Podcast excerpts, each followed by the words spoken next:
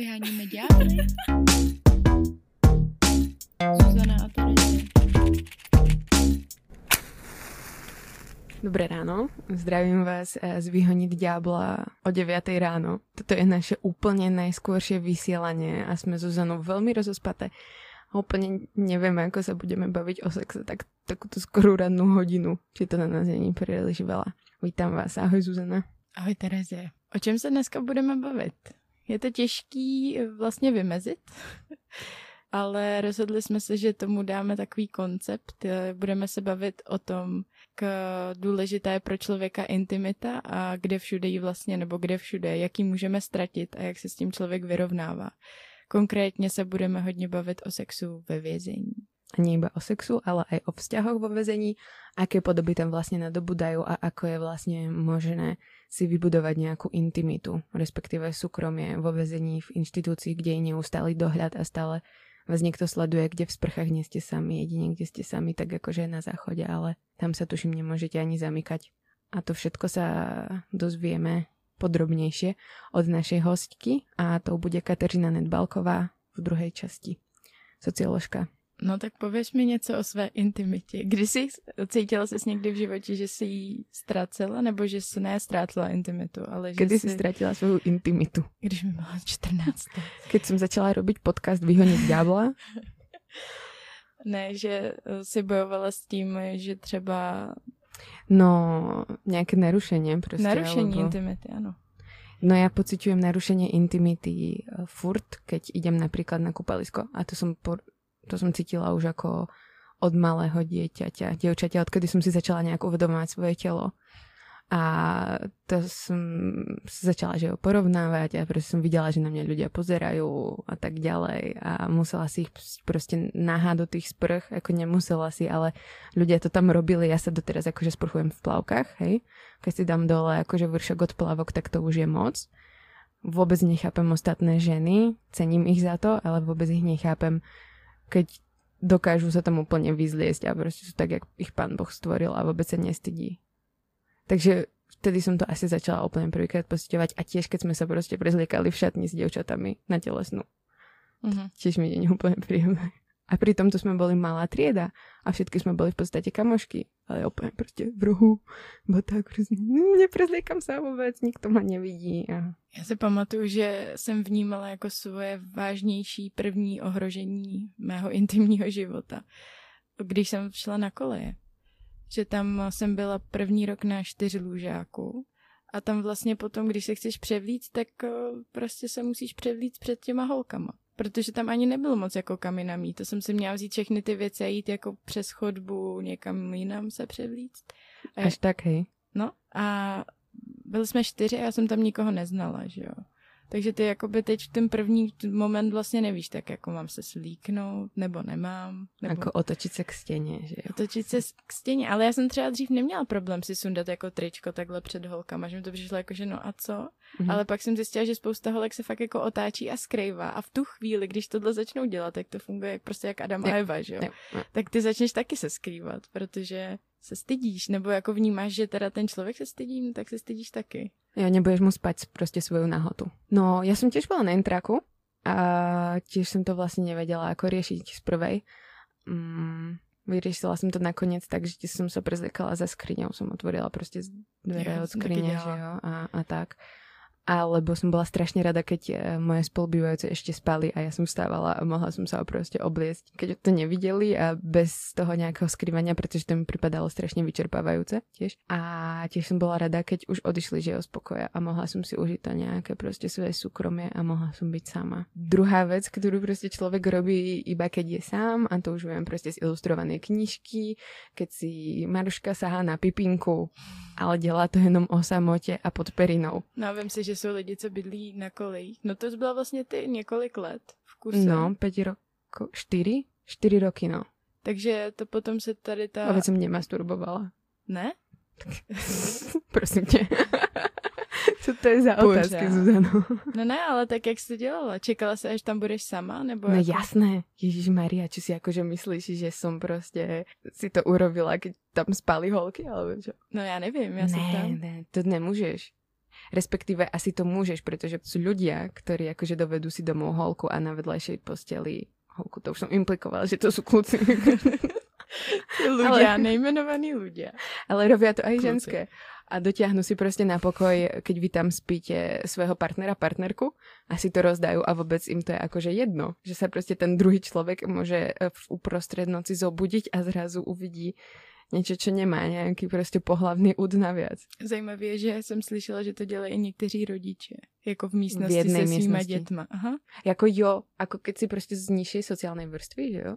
Proč musíš být nižší? To podle mě ne, absolutně ne, No, protože máš uh, malý byt. A nebo Chápeš? seš, no jasný, ale nebo seš třeba na dovolený. Prostě. Na dovolený. Tam často jo, lidi bydlí jako ve stejné místnosti a nemusíš být z nižší sociální vrstvy. Jo, já jsem to ale myslela, takže prostě keď si z nižší sociální vrstvy, máš menší byt, nemáš prostě to také svoje hmm. soukromí a prostě to, kde inde to chceš robiť, že jo. To tam musíš robiť furt, protože na té dovolenke... Furt máš sex.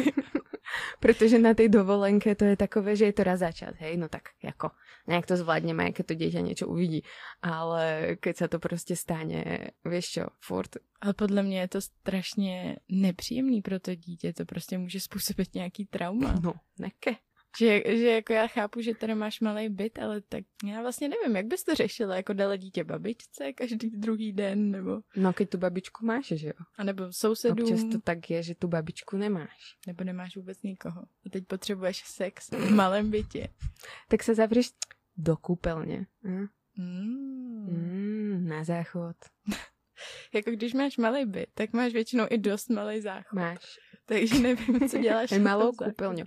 A tak uděláš, co musíš, že jo, a tež dál. My jsme bydleli v jedna plus jedna, když jsem byla malá. Já doteraz bydlím v jedna plus jedna. No jasný, no. Ale my jsme tam, já jsem tam měla jako rodiče oba. Takže taky se tam to bylo nějak to? jako, já nevím. Máš traumu? Nemám. Ty jsi to vytěsnila. Jako fakt nemám a nevím a nechci to vědět.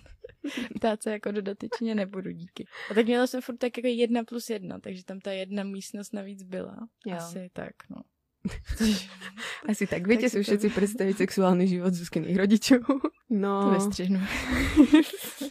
to ne, to já to postříhám to. Uh, no, na internáte to bylo těžké, prostě musela som počkať, uh, kým odídu tí moji spolubývajúci našťastie som mala šťastie a odchádzali na víkend, že jo. Takže sa to dalo zvládnuť a respektíve aj proste vystrihneš, keď už ako fakt nemôžeš, tak vystrihneš proste nejakú chvíľu, keď nie sú na tom byte cez týždeň. Jdu na záchod.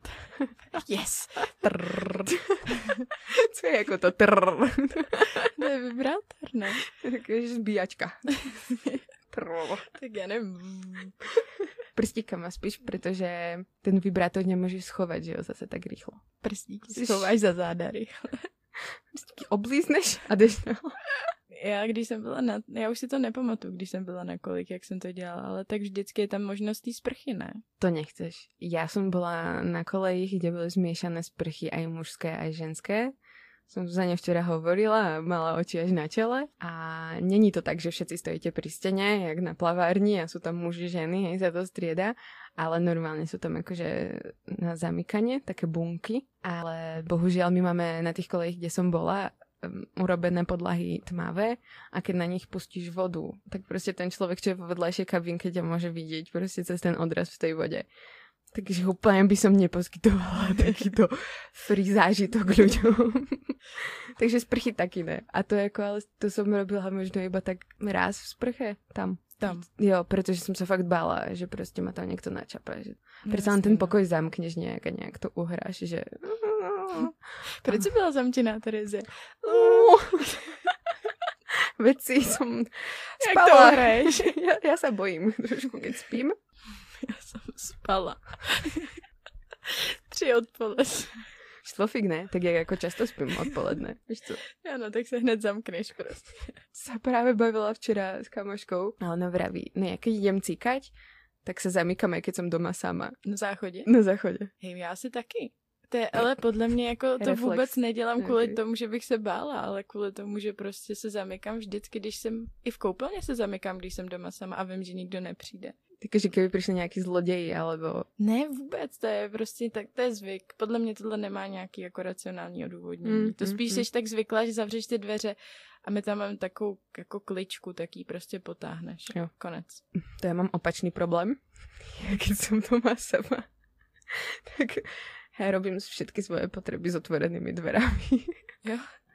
To je jako tedy ta intimita, soukromí si to úplně naplno užívám, že jsem sama prostě yes. To mi není příjemný na záchodě.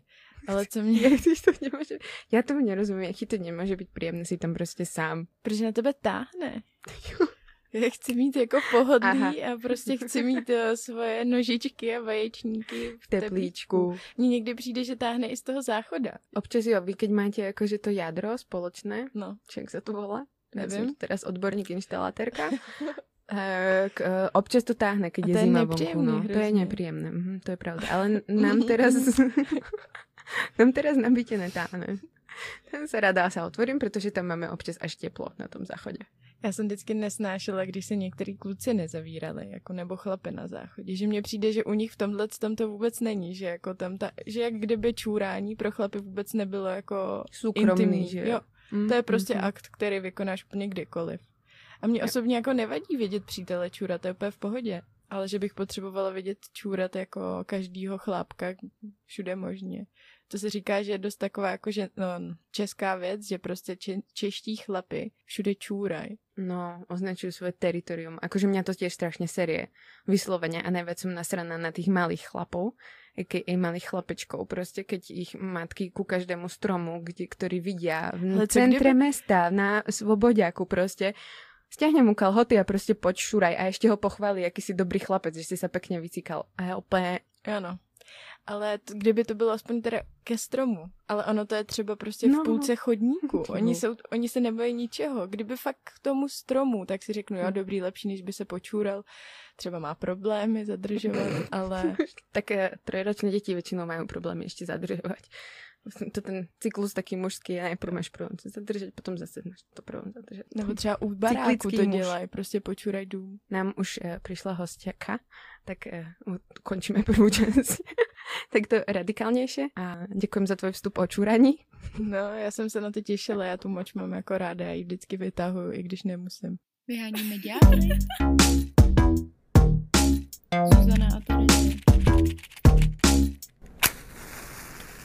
Už nás navštívila v našem štúdiu docentka Kateřina Nedbalková, socioložka z Fakulty sociálních studií. Dobrý den, dobré ráno. Dobrý den.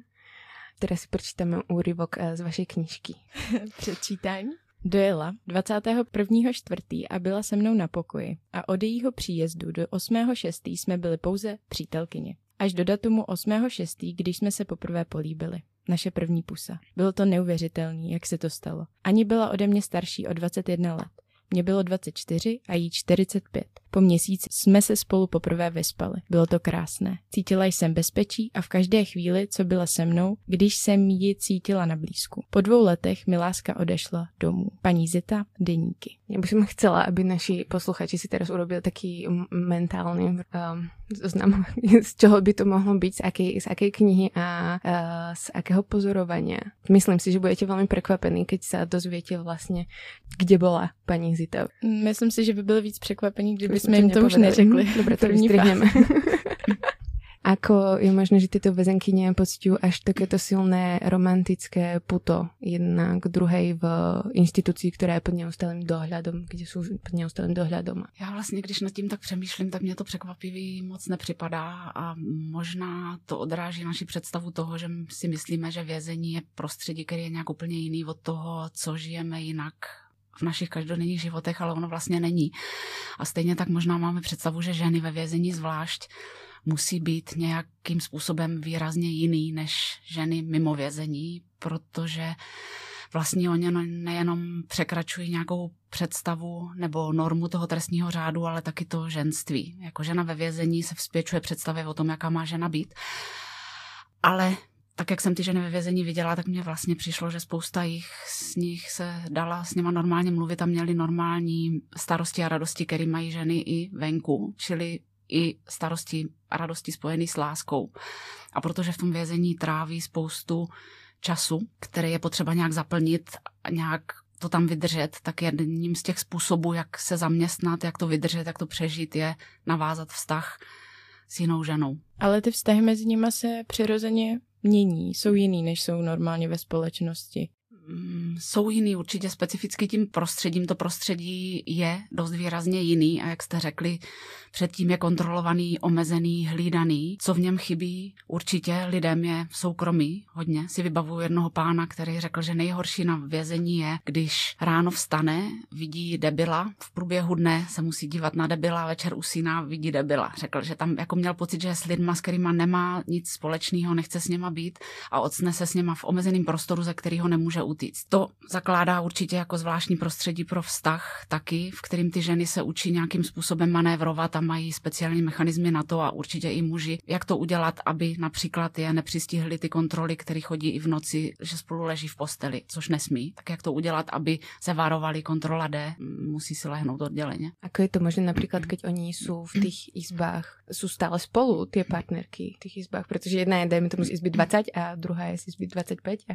V té věznici, kde já jsem dělala výzkum, a to možná je překvapivý, většinou bývá, když to říkám lidem, byly pokoje po třeba pěti a na tom oddělení bylo těch pokojů třeba pět a ty nebyly zavřený mezi sebou, takže pětkrát pět, 25 žen se spolu bylo v kontaktu a tak byly nad sebou tři patra a někdy ty patra nebyly taky oddělený, takže ty ženy mohly se navštěvovat. Tohle jako si ale nejsem přesně jistá, jak tohle je, jako v noci určitě ty patra nejsou prostupný, ale ty pokoje nejsou zam, zamčený, takže ty ženy můžou se mezi těma pokojema navštěvovat, ale to můžou být výrazný rozdíly mezi věznicema a jiný případ úplně vazební věznice, kde jsou lidi většinou po jednom nebo v daleko menším množství. Taky muži, některý kterými jsem v dopisním kontaktu z těch velkých věznic, tam ještě je to daleko horší. Ty věznice jsou předspaný a v pokojích může být 10 až 15 třeba. Když jsme bývali na internete, tak jsme mhm. byli tři a už nám to bylo mhm. nepříjemné prezlíkat se alebo robiť prostě nějaké sexuální věci potom a tak to se úplně nedá. Tak... Mě by zajímalo, no. jenom protože my ani jedna a já, a já ani Tereze jsme ve vězení zatím nebyli, se ani podívat k vlastně jedinou znalost, kterou já o vězení mám, je ze seriálu Orange is the New Black. Viděla jste to? Um, viděla, já jsem to tu první řadu sledovala dost uh, se zájmem a pak um, mě to nějak přestalo bavit. A mně to přišlo vtipný, dobrý, zábavný se na to dívat.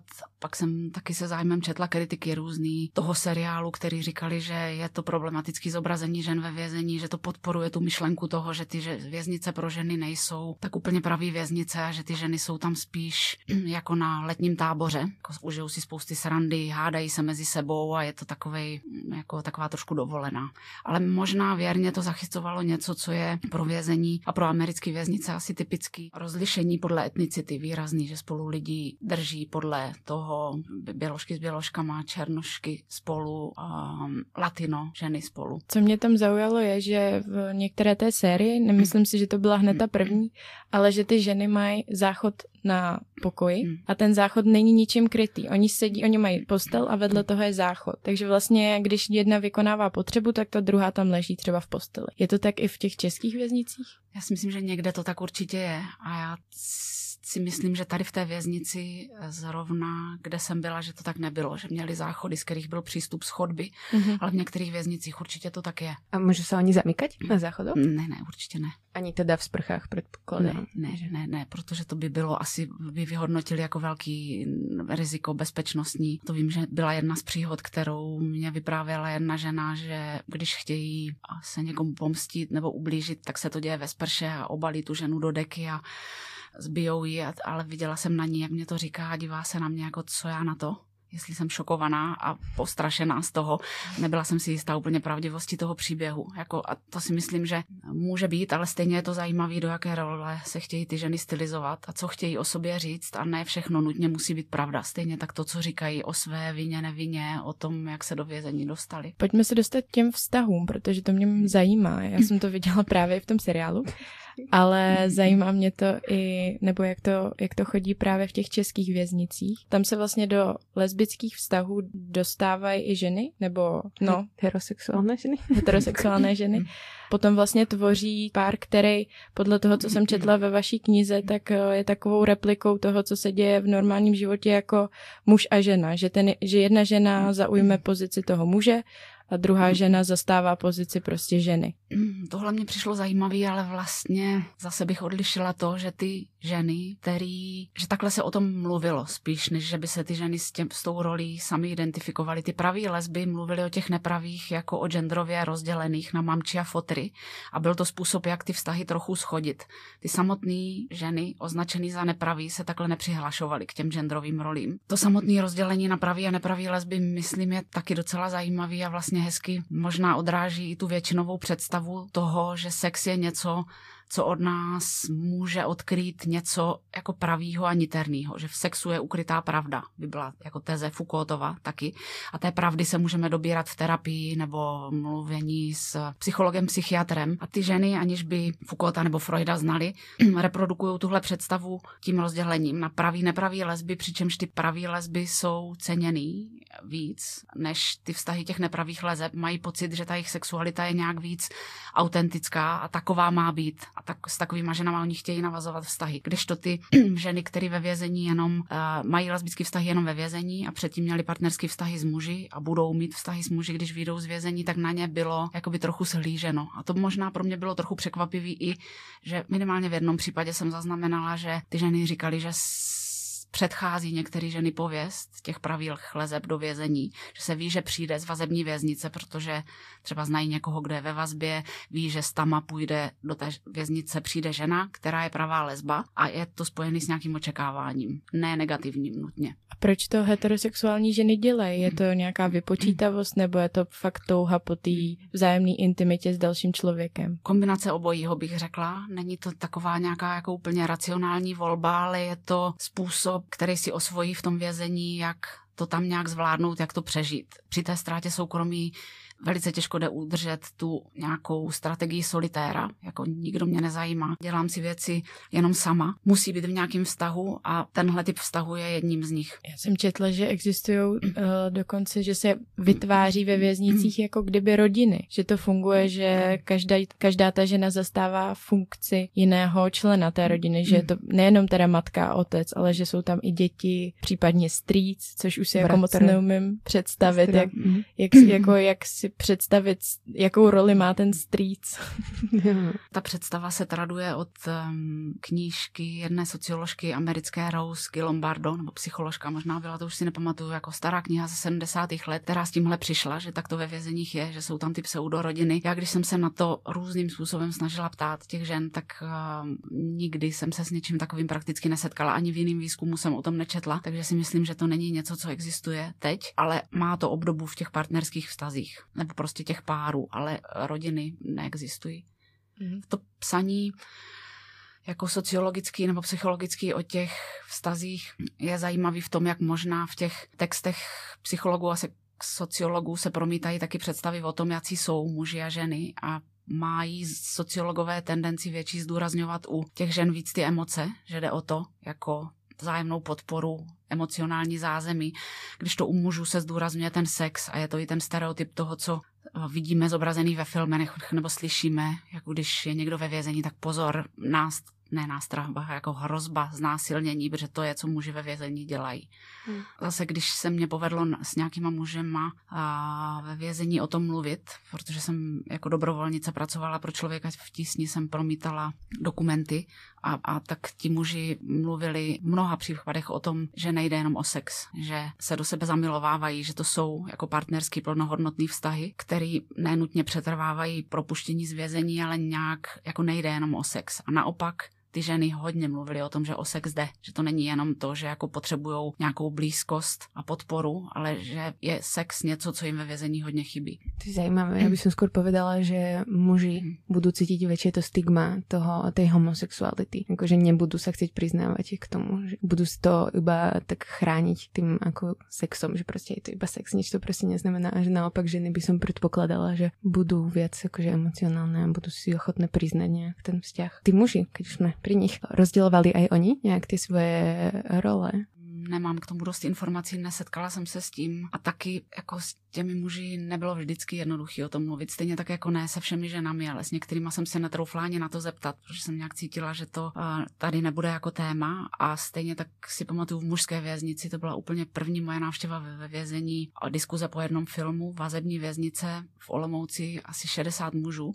A když jsem se na to téma odvážila zeptat, tak mě jeden pán hned řekl, že to jako snad si nemyslím, že by mě o tom něco řekli a jestli chci pro ně něco udělat dobrýho, takže by potřebovali hokejky na florbal a nemluvit se mnou o sexu. A říkám, hm, jako beru, dál jsem to netlačila a pak jsem byla překvapená ve věznici na Mírově, jako jiný typ věznice zase, ne vazební, ale už pro výkon trestu, kde jsou ty muži dlouhý roky, tak to bylo jiný. Menší skupina, pět mužů za vážnou trestnou činnost, ale byli vlastně daleko otevřenější, jako by už možná neměli moc co ztratit. To je něco jiného v tom výkonu trestu. Ještě jde o to, jaký trest dostanu, co o sobě řeknu, co neřeknu před tolika muži. Jako to prostředí taky umožňuje různé věci říct nebo neříct. Takže ani k feminine, maskulinné, kdo prostě je přijímatel a dávatel, tak to nič nebylo?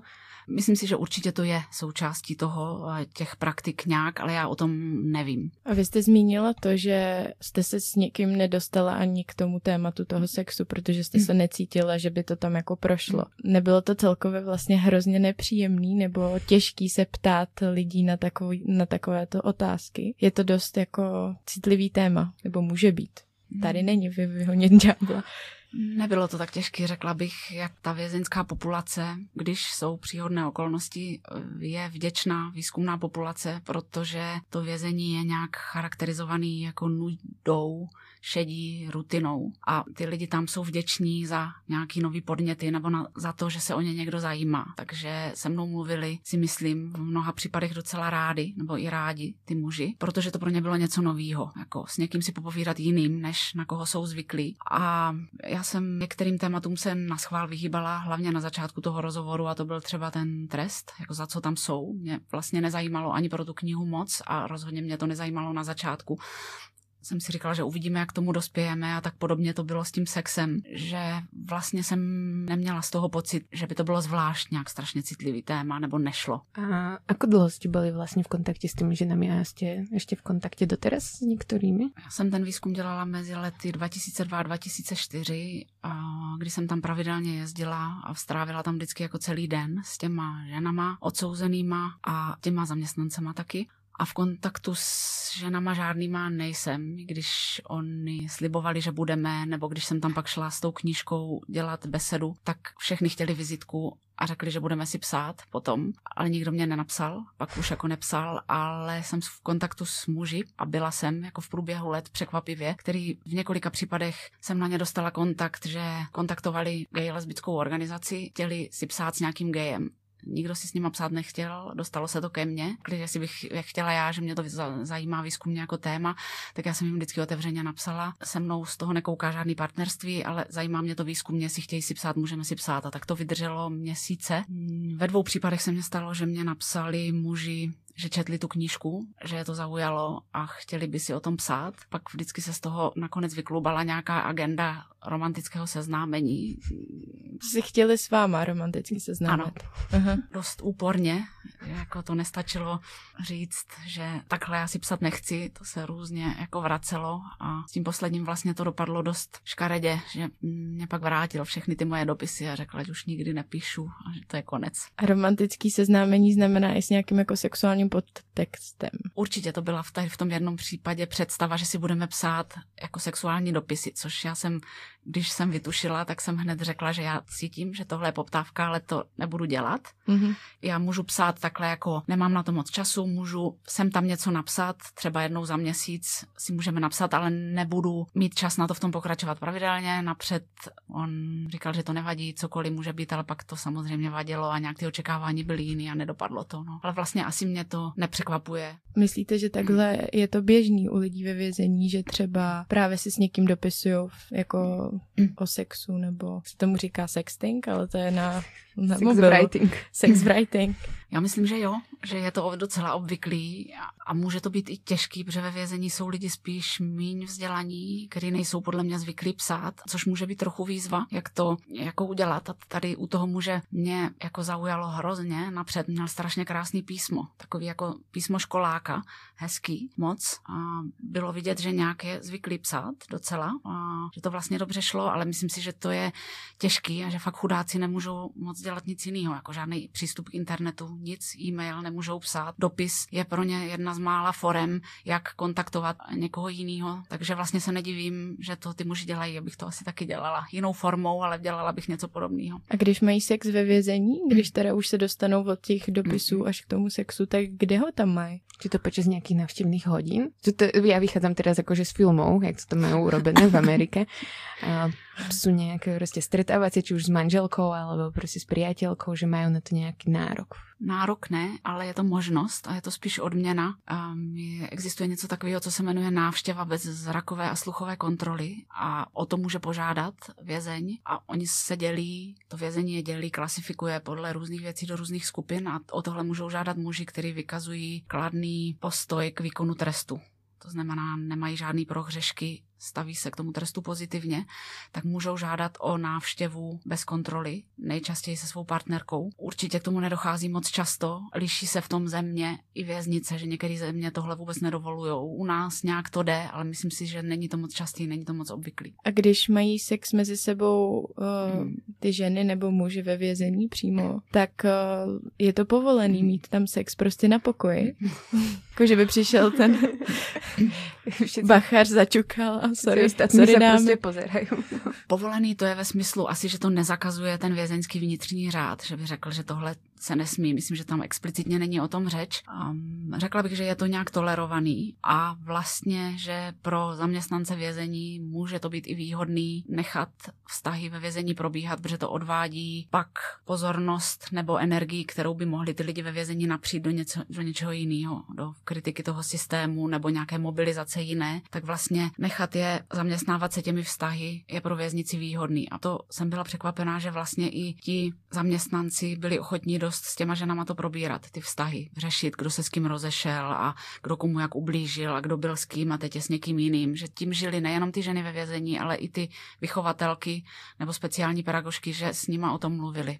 Jako vlastně taky někdy uh, má člověk představu, že ty věz, lidi ve vězení jsou nějak jako úplně jiní a ti zaměstnanci taky úplně jiní, ale ty dvě skupiny vlastně nejsou možná od sebe tak sociálně, kulturně odlišný. Jsou to obě dvě velké skupiny vězňů, je u nás 20 tisíc, zaměstnanců ve vězení je 10 tisíc průměrná vzdělání lidí ve vězení je základní škola a těch zaměstnanců střední škola. Mají k sobě jako docela blízko, můžou si rozumět a taky určitě dochází k různým případům, kdy si začnou spolu nějaký vztah. Ne, neděje se to často, si myslím, ale že to v bulvárech různě se probírá. Jsem viděla vděčný film, námět pro film, že si začne žena něco s nějakým bachařem. Mě zaujalo, jak jste vravili, že se rozídu, začnou si něco s někým jiným tak, a že to řeší tak uh, ako to oni riešia, že ja už keď sa s niekým rozídem, tak stretávať môjho ex už je potom ťažké pre mňa a jak to tam riešia? Riešia to vůbec nějak? Asi je to těžký, je to divný, ale myslím, že jako v tom jsme různí, že já určitě mám spoustu kamarádů kolem sebe, pro který tohle není třeba problém. Klidně se můžou potkávat se svýma bývalýma partnerama, někdo ne, jako říkáte třeba vy.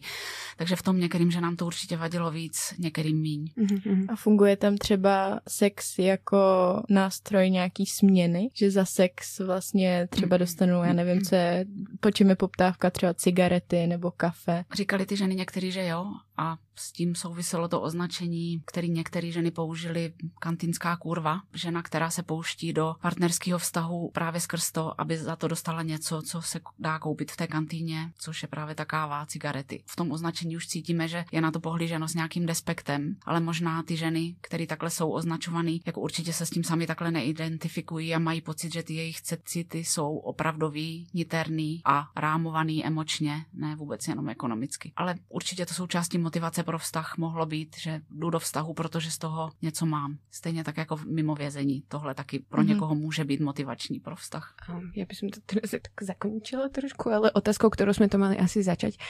Um, čo byla pro vás ta motivace zkoumat právě toto prostředí? Asi první impuls nebo největší pro mě byl text jedné slovinské socioložky, která psala o tom, jak jinak se pohlíží na muže a ženy s psychiatrickou diagnózou, jak jsou v tom systému ošetřovaný různým způsobem a jsou ty jejich diagnózy zvýznamňovány jinak. A mně se zdálo na tuhle jinakost zacházení s mužema a ženama zajímavý se podívat na ní ve vězení. Jinakost a pak to byla výzva, když mě všichni říkali, jako jestli se nebojím a že to je přece nebezpečný prostředí, tak tím víc mě to zajímalo a pak byla zajímavá i ta obtížnost, jakou jsem se do vězení dostávala vypadalo to, že tam vůbec mě nebude umožněný přístup a pak se to povedlo tak bylo jasný, že toho už se jako nechci vzdát, když už jsem se tam dostala, takže to budu dělat. A já se musím zeptat, v čem teda byla ta základní jinakost? Počkat, teď ta otázka jde k jinakosti vězení nebo mužů ne, a žen? Ne, ne, v, k zacházení s ženami a s muži ve vězení. Jestli to bylo teda jako zásadně jiný, to zacházení bachařů nebo celkově, jak fungoval ten systém pro ženy a pro muže. Mm, to se mě řekne těžko teď v jedné větě, protože to je celý argument té knížky, jako jak je to jiný. Ale příkladem můžou být třeba ty volnočasové aktivity. V tom to